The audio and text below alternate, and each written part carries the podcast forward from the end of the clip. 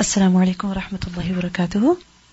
نحمده ونصلي على رسوله الكريم. أما بعد فأعوذ بالله من الشيطان الرجيم. بسم الله الرحمن الرحيم. رب اشرح لي صدري ويسر لي أمري. واحلل عقدة من لساني يفقه قولي. ربنا زدنا علما. So inshallah today we will begin kitab of Jama'ah. Salatul Jama'ah wal Imamah. Kitab Salatul Jama'ah, the group prayer and the Imam.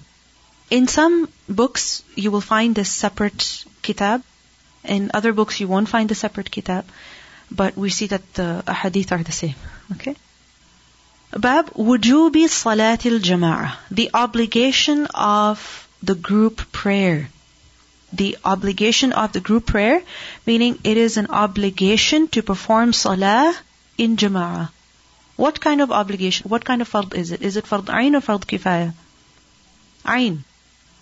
Fard meaning it is obligatory on the individual. Which individual? Men. Not women, but men. So, it is an obligation upon the men to perform the prayer in congregation. In which case? In which case? In the case where there are two men or more. Like for example, if a person is traveling alone, himself, or he happens to be alone somewhere, and the masjid is an hour away, he goes there for work purposes, for instance. There's no other Muslim man nearby, and the time for prayer has come. If he drives to the masjid, he will miss the prayer. So, can he perform salah by himself? Yes, because there are a hadith from which we learn, inshallah we will learn, that the salah of a person in jama'ah is more reward compared to his salah in his home or in his marketplace. So it shows that a man is, meaning if he prays by himself, the salah is valid. But in the case where jama'ah is possible, how will it be possible? That either there are more men or he is able to go to the masjid. Then in that case, it is fard on him. In that case, it is fard on him to pray in jama'ah. And this is proven from the Quran, from the Sunnah, and also from the way of the Sahaba. From the Quran, where's the evidence? وَأَقِيمُوا الصَّلَاةَ وَآتُوا الزَّكَاةَ وَارْكَعُوا Ma'a raki'in. Do ruku' along with those who are doing ruku'. Ma'iya over there means at the same time, along with. So perform salah along with others. And we also learn that in the Quran where the fear prayer is mentioned, Salatul Khawf is mentioned. وَإِذَا كُنْتَ فِيهِمْ فَأَقَمْتَ لَهُمُ الصَّلَاةِ The Prophet ﷺ was told that when you are amongst the companions and you lead them in prayer, and the process of the fear prayer is mentioned, then what does that show? That in the case of fear, in the state of fear, if the Prophet ﷺ is to lead people in prayer, that one group prays with him one rak'ah and then goes back and then the other group comes, performs a second rak'ah, and then goes back, right? They will take turns. So if in the state of fear they are performing salah in congregation, then what about in the state of aman and security? Then will they not perform salah in congregation? Then they're more required to. Because if it was not obligated to pray in congregation, then the Muslims would have been allowed to pray by themselves in the state of fear. Isn't that so? But was that done? No. So we see that where people are together, jama'ah is mandatory. But where people are, a person is by himself, he's not able to join a group, then can he pray by himself?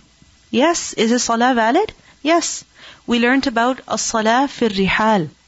In the state of bad weather condition where it is not possible for a person to go to the masjid, then the adhan that is pronounced, what is mentioned? That pray in your homes. So if a person is living by himself, no other man in his house, then how will he pray? By himself, alone.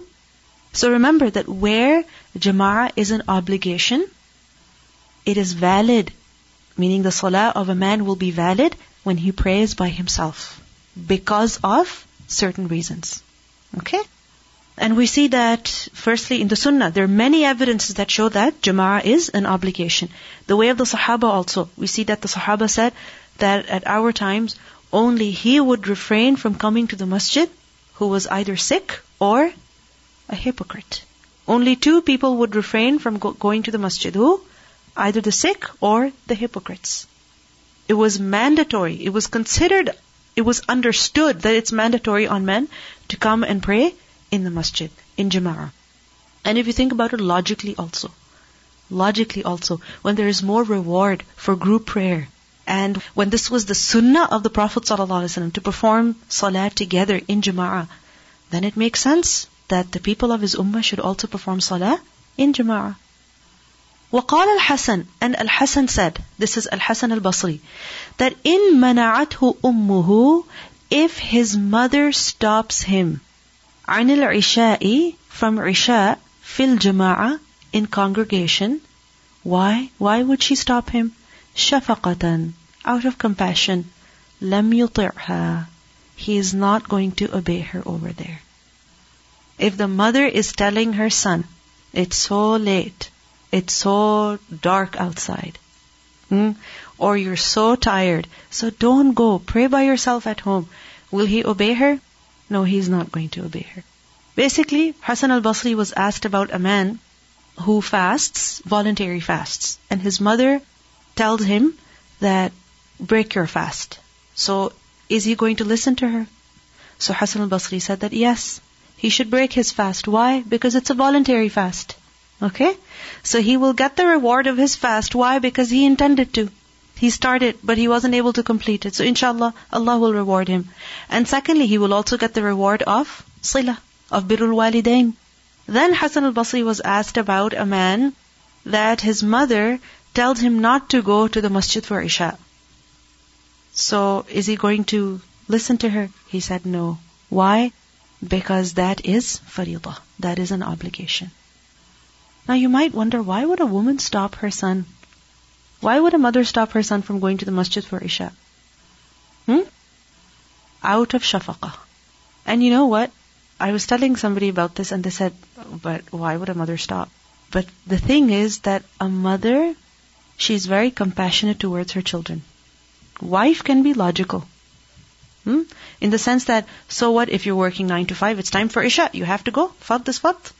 Right? Wife can be harsh and logical and straightforward. But mother is mother. Even if her son has turned 60 years old, for her, he is still her son, her baby.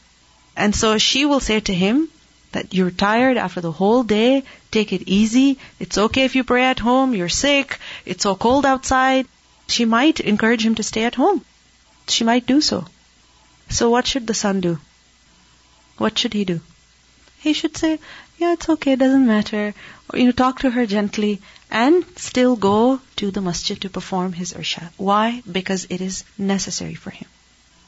You see, if the father is going, okay, and the masjid is not too far, if it's a safety concern, like for example, isha is late in the summer, like let's say 11 o'clock, and your son is 12 years old, 11 years old, and he wants to go, and you say it's not safe, then either you take him, okay, or you send him with somebody.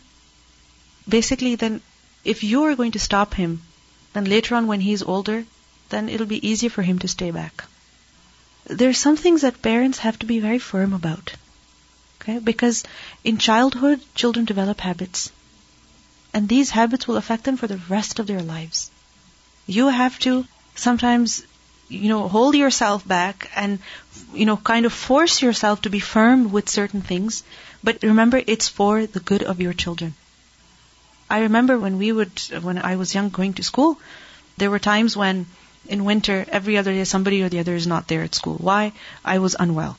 And I remember trying to stay home because mom, my throat is hurting, or I have a cold, or this happened or that happened. And my mom would say, no way. You have to go to school. It was not even an option for us to stay home. It was not even an option. Never. It was a must. Only in the cases where, you know, the sickness was obviously very severe.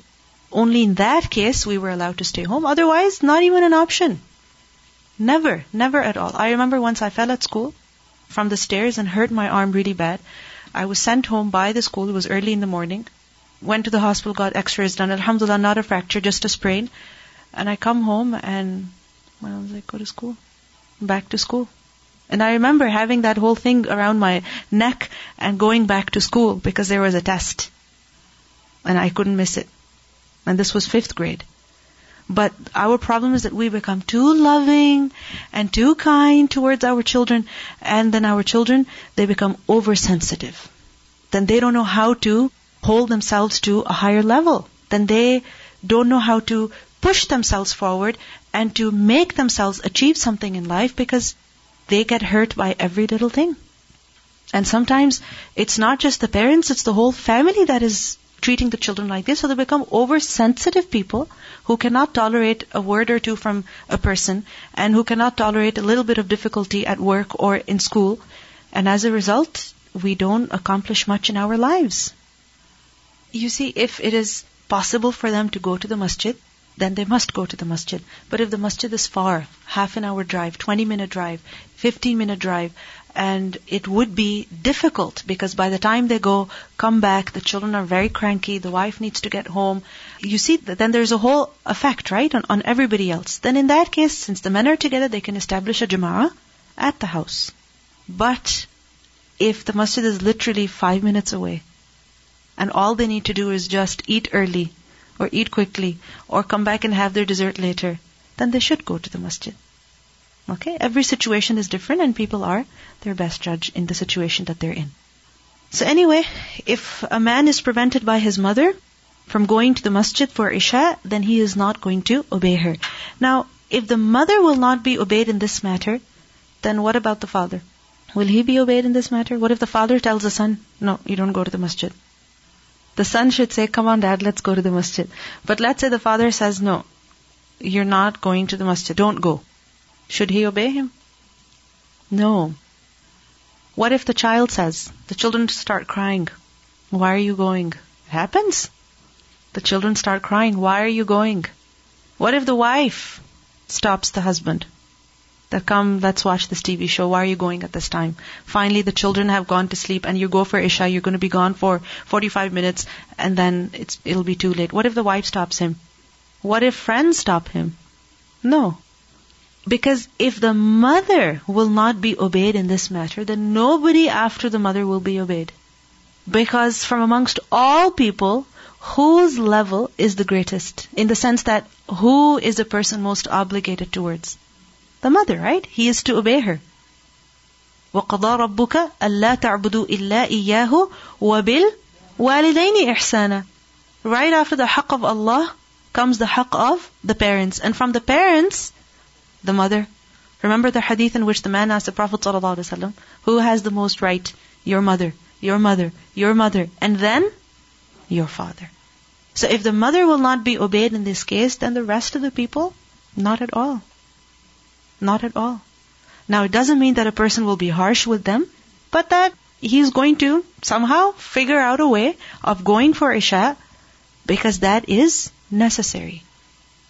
حدثنا عبد الله بن يوسف قال أخبرنا مالك عن أبي الزناد عن الأعرج عن أبي هريرة أن رسول الله صلى الله عليه وسلم قال والذي نفسي بيده by the one in whose hand is my soul meaning by Allah لَقَدْ هَمَمْتُ Certainly I intended. An amura that I command بِحَطَبٍ with some firewood. That I instruct that some firewood be collected. فَيُحْطَبُ Then it is lit, meaning it is burnt. ثُمَّ آمُرَ بِالصَّلَاةِ Then I command that the prayer is begun. فَيُؤَذَّنَ لَهَا Then the adhan is pronounced for it.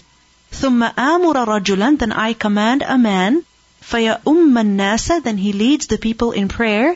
ثُمَّ أُخَالِفَ إِلَى رِجَالٍ Then I go after those men. Which men? Some men who are not here. فَأُحَرِّقَ عَلَيْهِمْ بُيُوتَهُمْ And I burn their houses on top of them. وَالَّذِي نَفْسِي بِيَدِهِ And by the one in whose hand is my soul, لَوْ يَعْلَمُ أَحَدُهُمْ If any one of them knew, أَنَّهُ يَجِدُ عَرْقًا سَمِينًا That he were to find a meaty bone, أو مرماتين or two hoofs, حسنتين good ones, two good hoofs, لشهد العشاء Certainly he would have come for Isha. If he was called for dinner at the masjid, he would have come right away. But because it is Isha, he is not coming. Now what do we see here? The obligation of performing salah in jama'ah. Because if it was not obligatory, the Prophet ﷺ would not have said such words. He would not have shown such disapproval for those men who did not come for Jama'ah. Because you see, he is swearing an oath over here. وَالَّذِي نَفْسِي بِيَدِهِ When is a qasm made? In the Quran, what do we learn? A qasm is sworn in which case? In which situation? Okay, to show first of all the ahamiyah, the importance of what is going to be mentioned. Alright? When else? What are the three reasons? One is to show the importance of what is to be mentioned. The second is when the mukhatab, the one who is being addressed, is in doubt. This is why in the Quran there is so much qasam. Okay, there's so many oaths. Because the people had doubt about the hereafter. So for example, they doubted the day of judgment. So for example, in many surahs, وَالسَّمَاءِ وَالطَّارِقِ وَالشَّمْسِ وَضُحَاهَا وَاللَّيْلِ إِذَا يَغْشَى And towards the end of the surah, what is mentioned? Matters of the hereafter. Or matters of the certainty of the Prophet ﷺ of the Quran. وَمَا هُوَ بِالْهَزْلِ So, when the mukhatab is in doubt, or the mukhatab is in denial. Think about it. When is it that you have to swear an oath before someone? When they're not believing you. When they're doubting you. Or when you want to show the importance of something. So over here, the Prophet ﷺ is swearing an oath. Why? To show the importance of performing the prayer in Jama'ah. Now, some people, they said, based on this hadith, they said that the Prophet ﷺ intended to go and burn the houses of the people who did not show up for Jama'ah. But he didn't actually do it. So it shows that it is sunnah to pray in Jama'ah, it is not fard. Because if he had done it, then it would be definitely obligatory. But because he didn't do it, it shows that it's sunnah. But if a person has any knowledge of the Prophet ﷺ's life and words, he would realize that the Prophet ﷺ never said a statement such as this for a matter concerning which people had a choice. Because the Prophet ﷺ, he preferred ease over difficulty. He said, يَسِّرُوا وَلَا تُعَسِّرُوا Out of two options, which one did he prefer? The easier one. So why would he say such harsh words concerning a matter in which people had a choice? And if really people had a choice concerning this matter, then his saying all of this, his expressing his anger, his disapproval would be useless. I mean, this is really not giving due importance to the words of the Prophet. Consider the fact that he's swearing an oath, and consider the fact that he is saying such harsh words. The Prophet who was so gentle and kind, how can you expect that he would say such harsh words for a matter in which people had a choice? And, okay, yes, definitely he said this, but he didn't actually go and burn the houses of people. Why? Why did he not do that? Because first of all, he had to lead the Jama'ah. He had to pray himself in congregation. This is why he didn't. And secondly, because repeatedly the Prophet ﷺ is advised in the Quran to ignore the hypocrites. A'rid, turn away from them, ignore them. Why? Because we are not to go and seek people in their sin. We're not to go and catch people in their sin. Right? We have been told to ignore. Farfu, wasfahu, ignore, overlook the mistakes of others, even the sins of others. Remember when the people came and confessed in front of the Prophet I've committed zina. What did the Prophet do? Turned his face away. Right? Because if Allah has concealed your sin, I don't want to publicize it. I don't want to highlight it and show it in front of everybody. Because the thing is that when people are confronted with their mistakes, then what happens is that their ego is hurt. And when their ego is hurt, then instead of realizing their mistake and doing something to seek forgiveness for it, what happens? They become defensive. So this was not the way of the Prophet ﷺ that he would go to the houses of people and look what they're doing inside. What sins are they committing? He respected the privacy of others. And this is something that we need to realize also. That sometimes it happens that you tell somebody about something, do this or don't do this. And you tell them once, you tell them again and again. Now what is the next step? You humiliate them in public. What can you do? Then you have to ignore them. Okay? Because if you confront them and humiliate them, you know what's going to happen? They're not going to show up at all. They're just going to run away. They're going to avoid you completely. Isn't that so? Like for example, children. They're doing something wrong You tell them once, don't do this. And they do it again. You tell them again. But they keep doing it. Then what should you do? Ignore them. You know why? Because otherwise you're going to lead them into doing that behind your back. Go deeper into the problem. Analyze the problem. What is the problem? They don't understand. Because if they understood the seriousness of what they're doing, would they be doing it? No. So what is necessary? That you tell your child, don't do this. He's still doing it. You realize that he's too young to understand. So ignore him. Ignore him. I remember once the pediatrician, they informed, they taught us that there are certain things that children do and you don't need to stop them from it. Why? Because with time, they will learn. Like for example, which adult do you see eating food with, you know, their face dirty? Would an adult do that? No.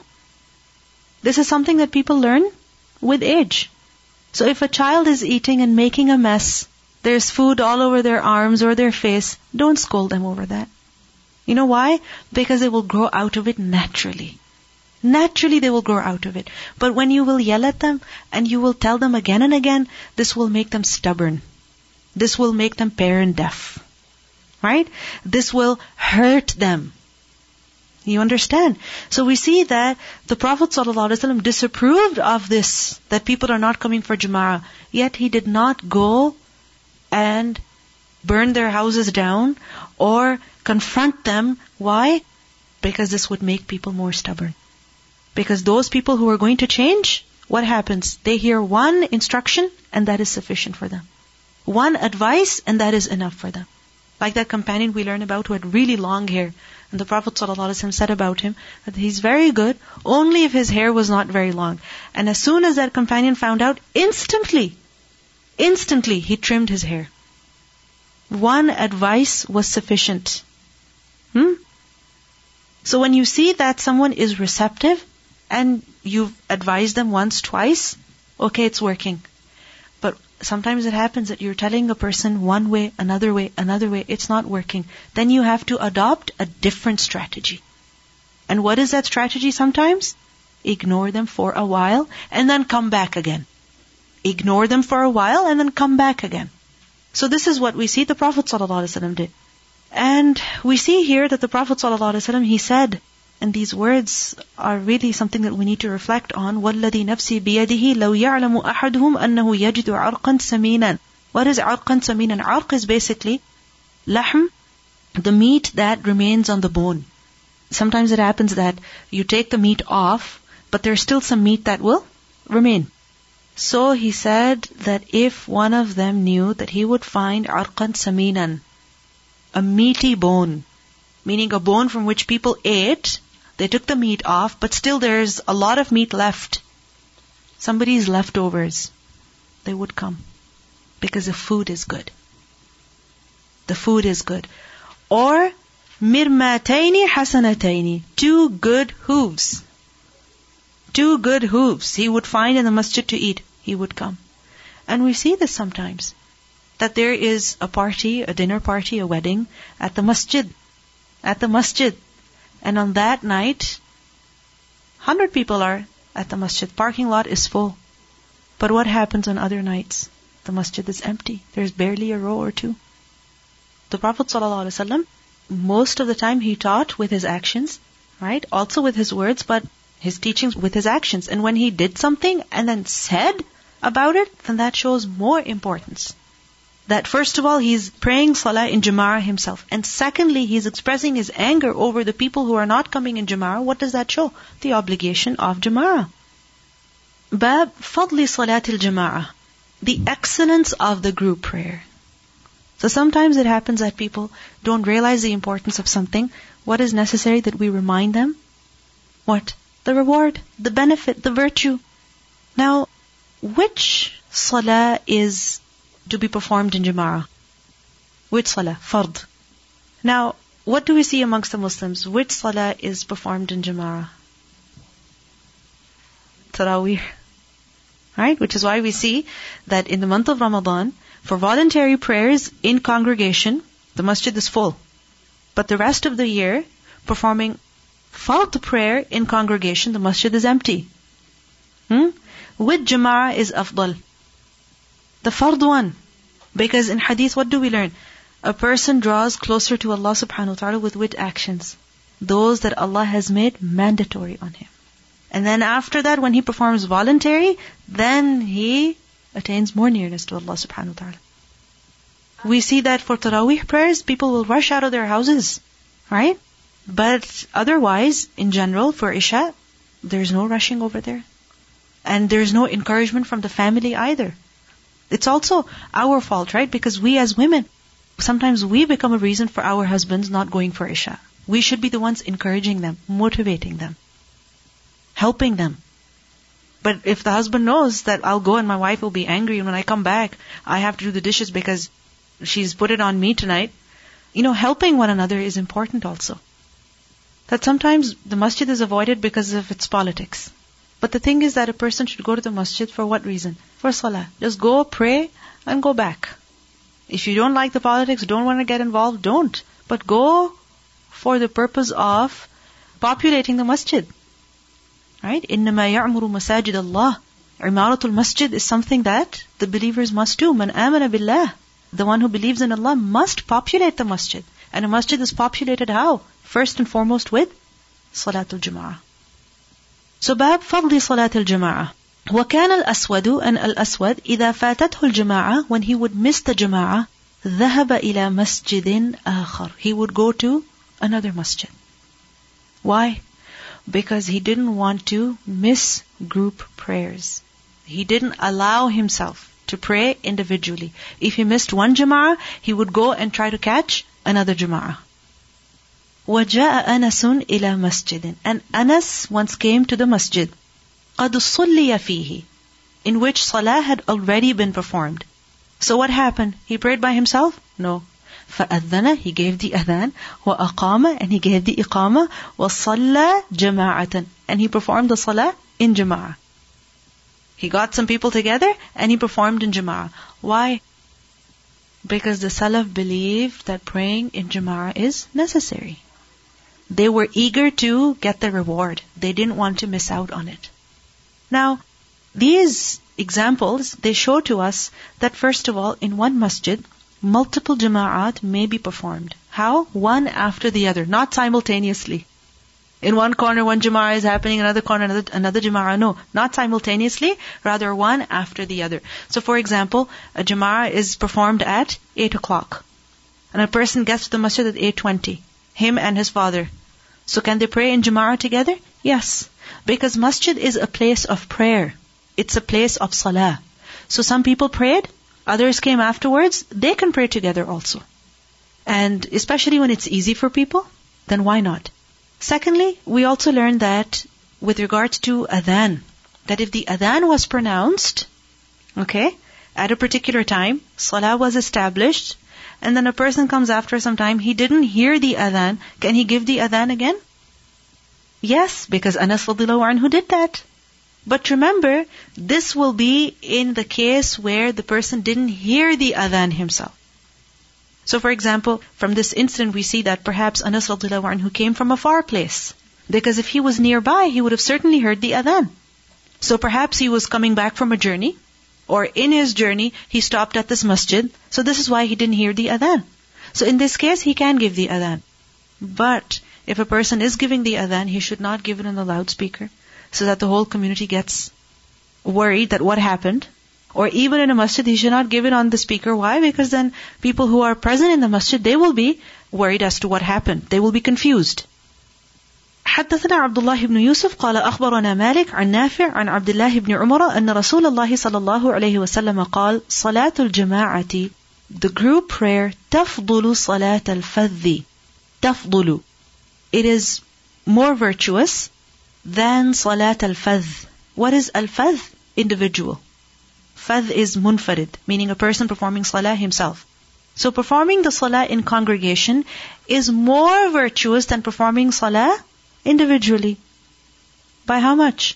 بسبع وعشرين درجة by 27 times. Imagine 27 times more reward than praying oneself. حدثنا عبد الله بن يوسف أخبرنا الليث حدثني ابن الهاد عن عبد الله بن خباب عن أبي سعيد الخدري أنه سمع النبي صلى الله عليه وسلم يقول صلاة الجماعة تفضل صلاة الفذ بخمس وعشرين درجة In this narration 25 In one narration we learn 27 In another 25 And what's the reason? Why is it that a person gets more reward for jama'ah? It's clear in this hadith.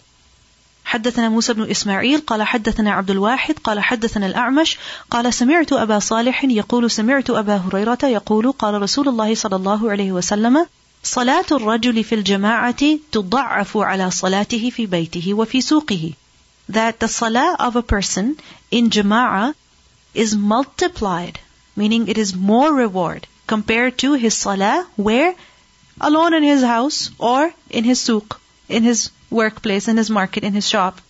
By how much? خمسا وعشرين ضعفا. By 25 times. وذلك, and that is, why is it more reward to pray in congregation? Because أنه إذا توضأ, because first of all, when he performs wudu, فأحسن الوضوء, and he performs wudu in the best way, ثم خرج إلى المسجد, then he goes out to the masjid, لا يخرجه إلا الصلاة, nothing brings him out except for prayer. The only reason why he's going out of the house is to perform the salah. You know, sometimes it happens that you're going out, you're like, I'm gonna go to the store, and then I might as well stop at the masjid also, since I'm out anyway. The salah is not the first priority, but for this person, the only reason is salah. لم يخطو خطوة he does not take a step إلا رفعت له بها درجة except that for it a daraja is raised meaning for every step he takes a daraja is raised his daraja is raised وحط عنه بها خطيئة and because of that a sin is erased so imagine for every step daraja raised, a sin erased. فَإِذَا صَلَّى Then when he prays, لَمْ تَزَلِ الْمَلَائِكَةُ then the angels continue to. While he is performing the prayer, the angels continue to tusalli alayhi. They pray for him. Madama fi musallahu. As long as he remains in his prayer place. Meaning after the salah also, when he remains sitting in his musalla, the angels are making dua for him. What are they saying? Allahumma salli alayhi. Allahumma arhamhu. O Allah, send upon him your blessings. O Allah, have mercy upon him. وَلَا يَزَالُ أَحَدُكُمْ فِي صَلَاةٍ مَنْ تَظَرَ الصَّلَاةِ And as long as a person is waiting for the prayer, he is in the prayer, meaning he is getting rewarded for the prayer. So a person might think, oh, it takes me 45 minutes to go to the masjid, pray, and come back. Remember that those whole 45 minutes are as though spent in prayer. So anyway, in this hadith and in the previous hadith, what do we learn? That jama'ah, more reward. In some narrations we learn 25 times more, in other narrations we learn 27 times more. Why is there a difference? Why is there a difference? Because remember that when there is a difference, 25, 27, what does that show? Kathra. A lot of reward. Nothing less than 25. It just shows a lot of reward. Like, for example, in the Quran, for certain good deeds, we learn 700 plus more, right? For others, manja bil hasanati falahu عشر أمثالها أضعافا مضاعفة We learn about multiplied reward, sometimes 10, sometimes 700, more, less. Because what does that show? That the reward will be a lot. And increased reward depends on what? The effort, the intention first of all, the sincerity, and secondly the effort that a person has put in. Okay? And every person, his level of sincerity and his level of effort is different. Now, for example, if there is one person who makes it to the masjid before the adhan, and there is another person who makes it to the masjid right after the takbir, will there be a difference? Of course. There is a person who comes two minute walk, and there is another person who comes after 15 minute drive. Is there a difference? Yes.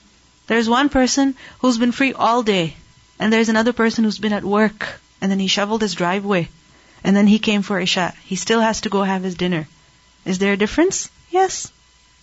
So depending on the effort that a person is in, that a person is putting in, Allah subhanahu wa ta'ala will reward him. That sometimes people will go at 11 o'clock in the night just to get a drink or just to get a burger. Why? Because they're hungry. Their desire will you know, their craving will push them out of the house at a very odd hour in the night also. And like in the hadith it was mentioned, arqan saminan, two good hooves. Now what is that compared to 25, 27 times more reward for every step, a sin erased, for every step, a daraja raised. I mean, what is more and better? And plus the angels are making dua. And the whole time that a person is spending, he is in the prayer. I mean, if you compare the two, what is better? But it is sad that people will go for worldly reasons, but not for ukhrawi reasons. That mothers, out of love, they want to keep their children with them, but the real love is that when you push your children to achieve these rewards. Daraja rank, meaning a rank in reward, in Jannah, a rank closer to Allah subhanahu wa ta'ala. You see, الدال إلى الخير كفاعله. If you can't go yourself, because you as a mother can't go, you have children at home, you can encourage the men to go. You can train your son. That is in the situation where there is fitna for the women outside. Okay, because we see that the Prophet ﷺ allowed the women to go for Isha to the masjid and they would also come for Fajr. But not all women would come. Not all women would come. Those who were able to, they came. And those who were not able to, then obviously they prayed at home. And what's the best place in the home for a woman? The most inner. Why? Because the innermost part of the house is free from distractions. If you're closer to a door or a window, then you can see what's happening outside. Right? The noise. And imagine how houses were before. You're more exposed or more is exposed to you, so you're distracted. But when you are in a closed place with the door closed, then you can have more khushu'. You can concentrate more. Now, remember, like I mentioned earlier, الدال إلى الخير كفاعله. Many times it happens that women complain, oh, my husband doesn't take my son to the masjid. So what can I do? I want my children to go, but my husband doesn't take my children to the masjid. I know of a lady who used to take her son to the masjid for Isha. She used to take her son, she used to drive him, and this was many, many years ago when there were only a few masajid in Mississauga. Literally one or two. And she would drive him about half an hour one way, half an hour the other way, just so that because he wanted to go, so she would take him. And then what happened? Because of him, the father started going. Because of him, the father started going. So, you see, mothers, they take their children to football, right? To hockey, to the library, to school. We can take them everywhere. We should also take them to the masjid. Mothers will learn how to drive just so that they can take their children to extracurricular activities. I remember a lady told me that they moved here from Saudi Arabia, and she said when they came here, obviously where they were living, no masjid nearby, and then eventually she found out about you know masjid far away where there were activities for uh, boys, for youth, uh, lecture here, lecture there. So she learned how to drive just so that she could take her sons to different classes, different lectures, different halaqat. And otherwise she was very afraid of driving. But she would take her children. And now, alhamdulillah, all her children are on this way mashallah, learning one thing after the other. So mothers have to put in effort. We have to. And this will be a motivation for others also. If we help our children, then inshallah through them, others will also benefit. Right? You, your effort will be an example for others inshallah. Bab Fadli Salat al-fajrī fi jama'atin. The excellence of doing the Fajr prayer in jama'ah. The obligation is there, but the reward is also there. Because remember that Allah is ash-shakur, right? Very appreciative, very generous. So when He's made something obligatory, He also rewards over it. So fard is there, but fadl is also there. But remember that whatever is more virtuous is also more difficult. حدثنا أبو اليماني قال أخبرنا شعيب عن الزهري قال أخبرني سعيد بن المسيب وأبو سلمة بن عبد الرحمن بن أن أبا هريرة قال سمعت رسول الله صلى الله عليه وسلم يقول تفضل صلاة الجميع صلاة أحدكم وحده بخمس وعشرين جزءا تفضل It is more virtuous. What is صلاة الجميع? Group prayer. Over what? صلاة أحدكم وحده. Over one of you praying by himself. By how much? بخمس وعشرين جزءا. By 25 times more. وتجتمع ملائكة الليل وملائكة النهار في صلاة الفجر and the angels of the night and the angels of the day they all gather together at the time of صلاة الفجر ثم يقول أبو هريرة فقرأوا إن شئتم Abu Huraira said read if you want Inna Quran al-Fajr kana mashhuda. That the Quran of Fajr is witnessed. Witnessed by who? By the angels. Which angels? Hmm? The Hafadha angels especially, right? Because Allah subhanahu wa ta'ala sends them one after the other. Right? In the Quran, what is mentioned about these angels? Where are they mentioned? But the angels coming in turns. Where is it mentioned? You should know. Hmm? Tell me the ayah. Lahu mu'aqqibat. Hmm? Mu'aqqibat. Who are the mu'aqqibat? Those who are sent in succession, one after the other. So one group comes at Fajr time, and they stay with a person until Asr. At Asr time, their shift is over. They go to Allah subhanahu wa ta'ala, give a report.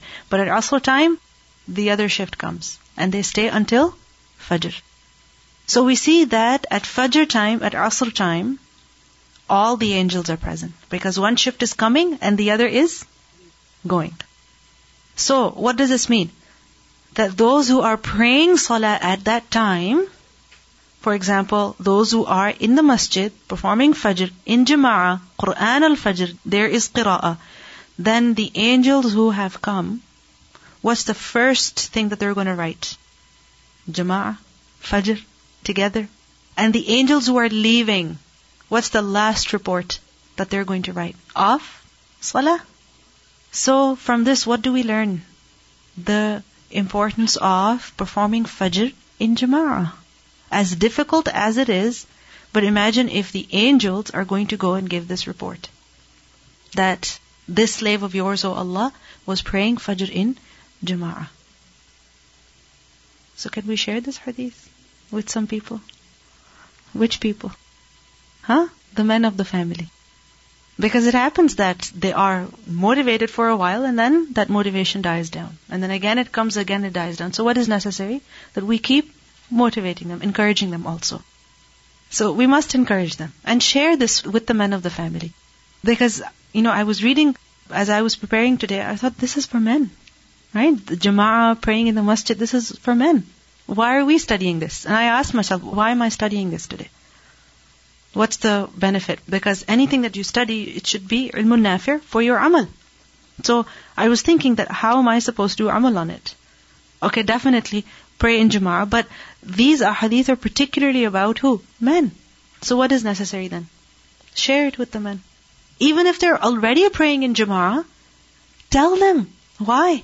So that they're motivated even more that the women who are praying at home, they should also recite more Quran at Fajr, because inna Quran al-Fajr kana mashhuda. Quran al-Fajr. Quran over here means the recitation, the recitation of Fajr meaning the recitation of Salatul Fajr.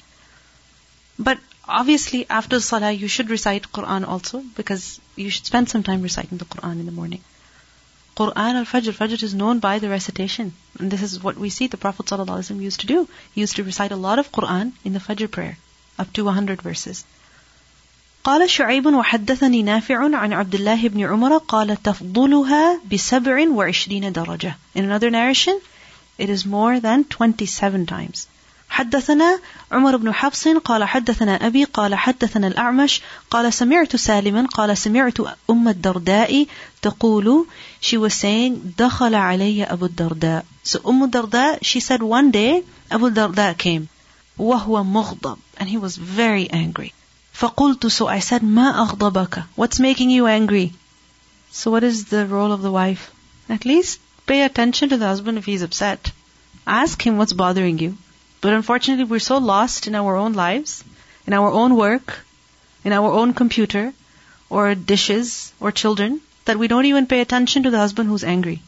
So she asked, what's making you upset? فقال, so he said, Wallahi ma a'rifu. By Allah, I do not know, I do not see min ummati Muhammadin sallallahu alayhi wasallam in the ummah of the Prophet sallallahu alayhi wasallam shay'an anything illa except annahum yusalluna jumi'a. That they just pray together. the only thing, the only practice I see in the ummah is what? That they're just praying together. Everything else, they have forgotten. Everything else, they don't do. And this is in particular with regards to the salah. That the only thing I see in the ummah today is that they're praying together, but how are they praying? They don't pay much attention to that. Are they following the sunnah? Are they performing salah with khushu'? Are they performing salah as it should be performed? No, they're not doing that. The only thing is that yes, they are praying in congregation. And we see this that unfortunately for many individuals, the entire importance is on what? Praying in jama'ah. That's it. Now what is a person doing in salah? Looking here, there? No. Where are the hands? Is the mouth moving? What is being recited? How is it being recited? Are the adhkar there, the masnoon adhkar? No attention is given to that. The whole concentration is on what? Just pray in Jama'ah and that's it. This doesn't mean that Jama'ah is not important. It is important. But besides that also, there are many other things that one must pay attention to. But we see this that at least people are performing salah in Jama'ah. Because it is important. حدثنا محمد بن العلاء قال حدثنا أبو أسامة عن بريد بن عبد الله عن أبي بردة عن أبي موسى قال قال النبي صلى الله عليه وسلم أعظم الناس أجرا في الصلاة The greatest of people in reward, meaning the person who will have the most reward for his prayer is who? أبعدهم فأبعدهم ممشى The one who has to walk the most. Because أبعد, he is the most distant, the most far. From where? From the masjid. So the farther he is, the more he has to walk. So the more he has to walk, the more reward he will have. والذي ينتظر الصلاة حتى يصليها مع الإمام أعظم أجرا من الذي يصلي ثم ينام. And the one who waits for the prayer so that he can pray with the imam is greater in reward than the one who just prays himself and then goes to sleep. Because you see, sometimes you can, like for example, these days, Isha comes in very early. You can pray yourself and be in bed before nine. Have a long eight hour sleep comfortably. But then a person waits to go to the masjid to perform Isha. And then he comes back.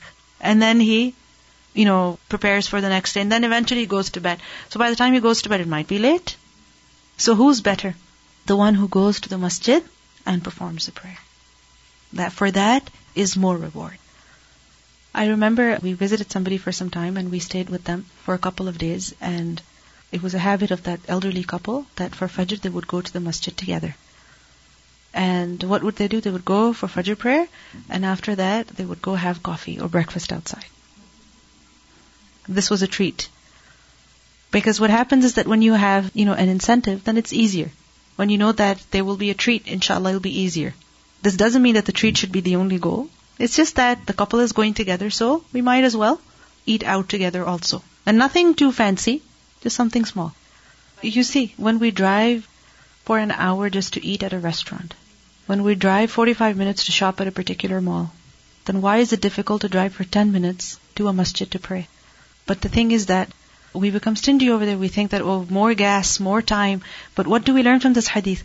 That the more you have to spend, right, whether it is time or effort or steps, anything. The more you invest, the more you get. Inna Allah la yudhiru ajr al muhsinin. And you see this hadith that tells us about that every step, for every step a person, his daraja is raised, his sin is erased. I was thinking about people who charge by the hour at their workplace. So for example, when they're for instance working as consultants, then what happens? They bill by the hour. And sometimes they also bill you for the time they're spending in travel. It took me 45 minutes to come here. It took me 15 minutes to go to Staples and pick up this paper which I'm using for your work. They will charge you for those 15 minutes. But this is, it's a luxury. But what do we see here? Allah subhanahu wa ta'ala is more generous. Get together and, and perform salah in jama'ah. And then don't drive to the supermarket. Walk there. Do something else to save your gas or whatever you want to do. Yes, definitely. Same thing, right? That the Prophet ﷺ said, if anyone knows that he will have a meaty bone in the masjid, he will come. But for salah, he won't. When there is a will, there is a way.